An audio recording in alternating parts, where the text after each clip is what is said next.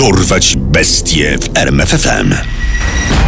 Imię i nazwisko. Yosio Kodaira, Zawód. żołnierz piechoty morskiej w cesarskiej marynarce wojennej Wielkiej Japonii. Miejsce i okres działalności. Japonia, lata 30. i 40. XX wieku. Liczba ofiar. Przynajmniej 7, prawdopodobnie znacznie więcej. Skazany na Śmierć. Początek XX wieku w Japonii to czasy pełne niepokoju i frustracji. Z jednej strony Japończycy podejmują starania, by stać się mocarstwem wschodu na wzór zachodnich potęg. Z drugiej strony japońscy konserwatyści mocno przeciwstawiają się przemianom, twierdząc, że przez porzucenie tradycji kraj zatraci swą indywidualność.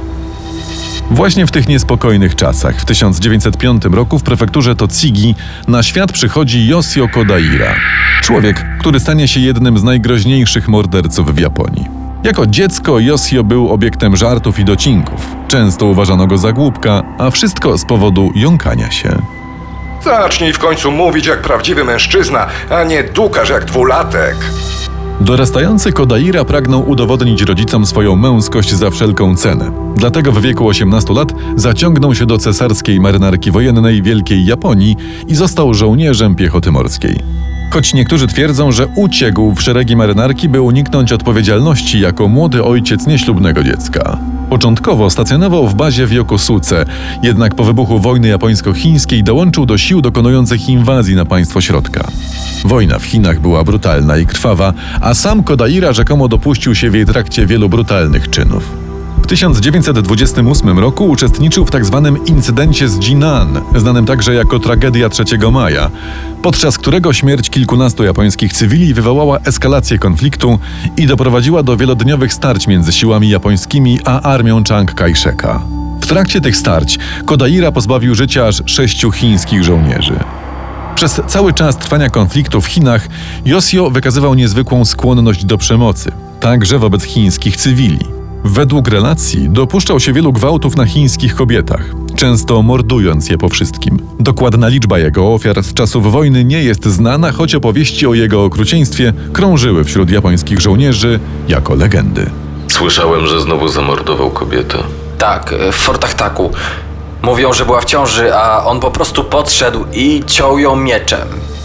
Mimo takich historii, zachowanie Kodairy nie było dla jego zwierzchników problemem, co więcej, wielu wyższych japońskich oficerów zachowywało się podobnie podczas tego konfliktu.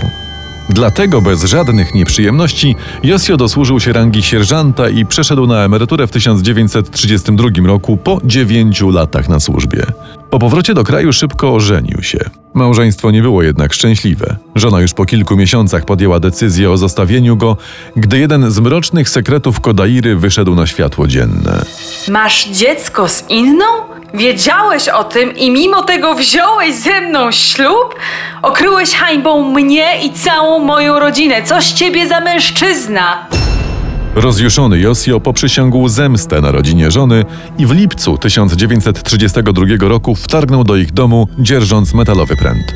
W morderczym szale zatługł ojca swojej partnerki i ciężko ranił sześciu innych członków jej rodziny. Było to pierwsze brutalne przestępstwo w jego życiu, za które musiał odpowiedzieć. Sąd skazał go na 15 lat ciężkich robót za morderstwa i pobicia. Niewiele wiadomo o tym okresie życia Josio Kodairy. Jednak już po 8 latach morderca mógł cieszyć się wolnością w wyniku ogłoszonej w 1940 roku generalnej amnestii. Szybko znalazł pracę i stał się cywilnym pracownikiem bazy morskiej w Tokio, gdzie awansował na kierownicze stanowisko. Gdy w 1941 roku Japonia zaatakowała Stany Zjednoczone, Kodaira nadal pracował w bazie. Jednak wielu jego podwładnych mężczyzn ruszyło na front, a w bazie zastąpiły ich kobiety. Yosio przyjął tę zmianę wyjątkowo entuzjastycznie, szczególnie, że otworzyła ona przed nim nowe możliwości. Początkowo Kodaira zadowalał się podglądaniem z ukrycia swoich podwładnych, gdy te myły się po skończonej zmianie. No, dalej Mitsuko. Obróć się tak, żebym się napatrzył. Mmm, dobra dziewczynka. Podglądanie pracowniczek obudziło w nim na nowo wspomnienia gwałtów i okrucieństwa wobec kobiet z czasów wojny japońsko-chińskiej. Mroczne żądze stawały się coraz trudniejsze do opanowania. W maju 1945 roku, korzystając z wojennej zawieruchy, postanowił dać im upust. Zgwałcił i udusił jedną ze swoich pracowniczek, 19-letnią Mitsuko Miyazaki. Ciało kobiety porzucił przy schronie przeciwlotniczym na terenie bazy. W owym czasie działania wojny na Pacyfiku przeniosły się na teren Japonii.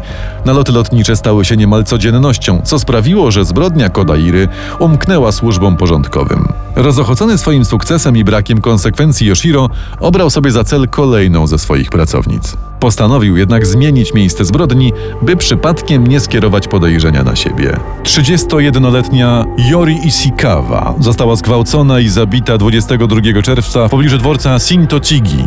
Minęły zaledwie trzy tygodnie, gdy uderzył ponownie. Tym razem 12 lipca na dworcu Shibuya złożył propozycję Mitsuko Nakamurze. Mitsuko, nie chciałabyś dorobić? Mój znajomy farmer potrzebuje pomocy. Dobrze ci zapłaci. Yosio zaprowadził Nakamurę do lasu, gdzie wykorzystał ją, udusił i porzucił jej zwłoki. Dwa dni później w identyczny sposób pozbył się spotkanej na dworcu Ikeburo Kazuko Kondy. We wrześniu 1945 roku Japonia wobec potęgi amerykańskich bomb atomowych zrzuconych na Hiroshimę i Nagasaki zdecydowała się skapitulować. Kraj był pogrążony w chaosie, na czym morderca i gwałciciel Yosio Kodaira korzystał. Do końca 1945 roku zgwałcił, zabił i okradł jeszcze trzy kobiety. Za każdym razem wabiąc je obietnicą dodatkowej pracy lub jedzenia. Między styczniem a czerwcem 1946 roku w zbrodniczych działaniach Yosio Kodairy występuje zaskakująca biała plama. Niektórzy teoretyzują, że morderca zrobił sobie półroczne wakacje od mordowania. Inni, że po prostu jego zbrodnie z tego okresu nigdy nie wyszły na jaw. W czerwcu 1946 z jego ręki zginęła 15-letnia Yoshiko Abe, prawdopodobnie najmłodsza z jego ofiar. Niecałe dwa tygodnie później na swoją kolejną ofiarę upatrzył sobie Ryoko Midorikawe. Hej, widzę, że potrzebujesz pomocy. Co mogę dla ciebie zrobić? Relacja z 17-latką była zadziwiająco inna niż ze wszystkimi poprzednimi ofiarami. Kodaira faktycznie pomagał Ryoko w zdobywaniu jedzenia dla niej i dla jej rodziców. Podczas jednego z ich spotkań Midorikawa zaprosiła swojego dobroczyńcę do domu, by poznał jej rodziców. Kodaira przyjął zaproszenie i udał się do rodzinnego domu dziewczyny. Tam popełnił błąd, który ostatecznie kosztował go wolność. Poznając rodziców Ryoko, przedstawił się pełnym imieniem i nazwiskiem. 6 sierpnia Ryoko Midorikawa wychodziła z domu wyjątkowo szczęśliwa. Dziewczyna nigdy nie wróciła do domu, a jej nagie zwłoki znaleziono kilka dni później w pobliżu świątyni Zozio Zii. W niedalekim sąsiedztwie ciała Ryoko znaleziono drugą martwą kobietę. Została ona zidentyfikowana jako zaginiona Tatse Shinokawa. Powolny powrót Japonii do stanu względnej normalności sprawił, że tym razem tokijscy policjanci nie mogli zrzucić odpowiedzialności za odnalezione ciała na amerykańskie bomby.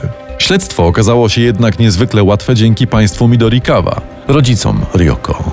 Córka poznała takiego miłego mężczyznę, nazywał się Kodaira. Yosio Kodaira. Pomagał jej z kupowaniem jedzenia, załatwił nawet pracę.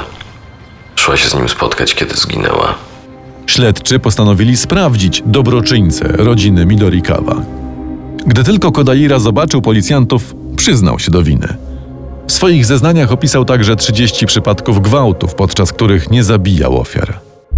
Na podstawie jego zeznań i zgromadzonych dowodów oskarżono go o 10 morderstw, jednak przestępca wyparł się tuż przed sądem trzech z nich.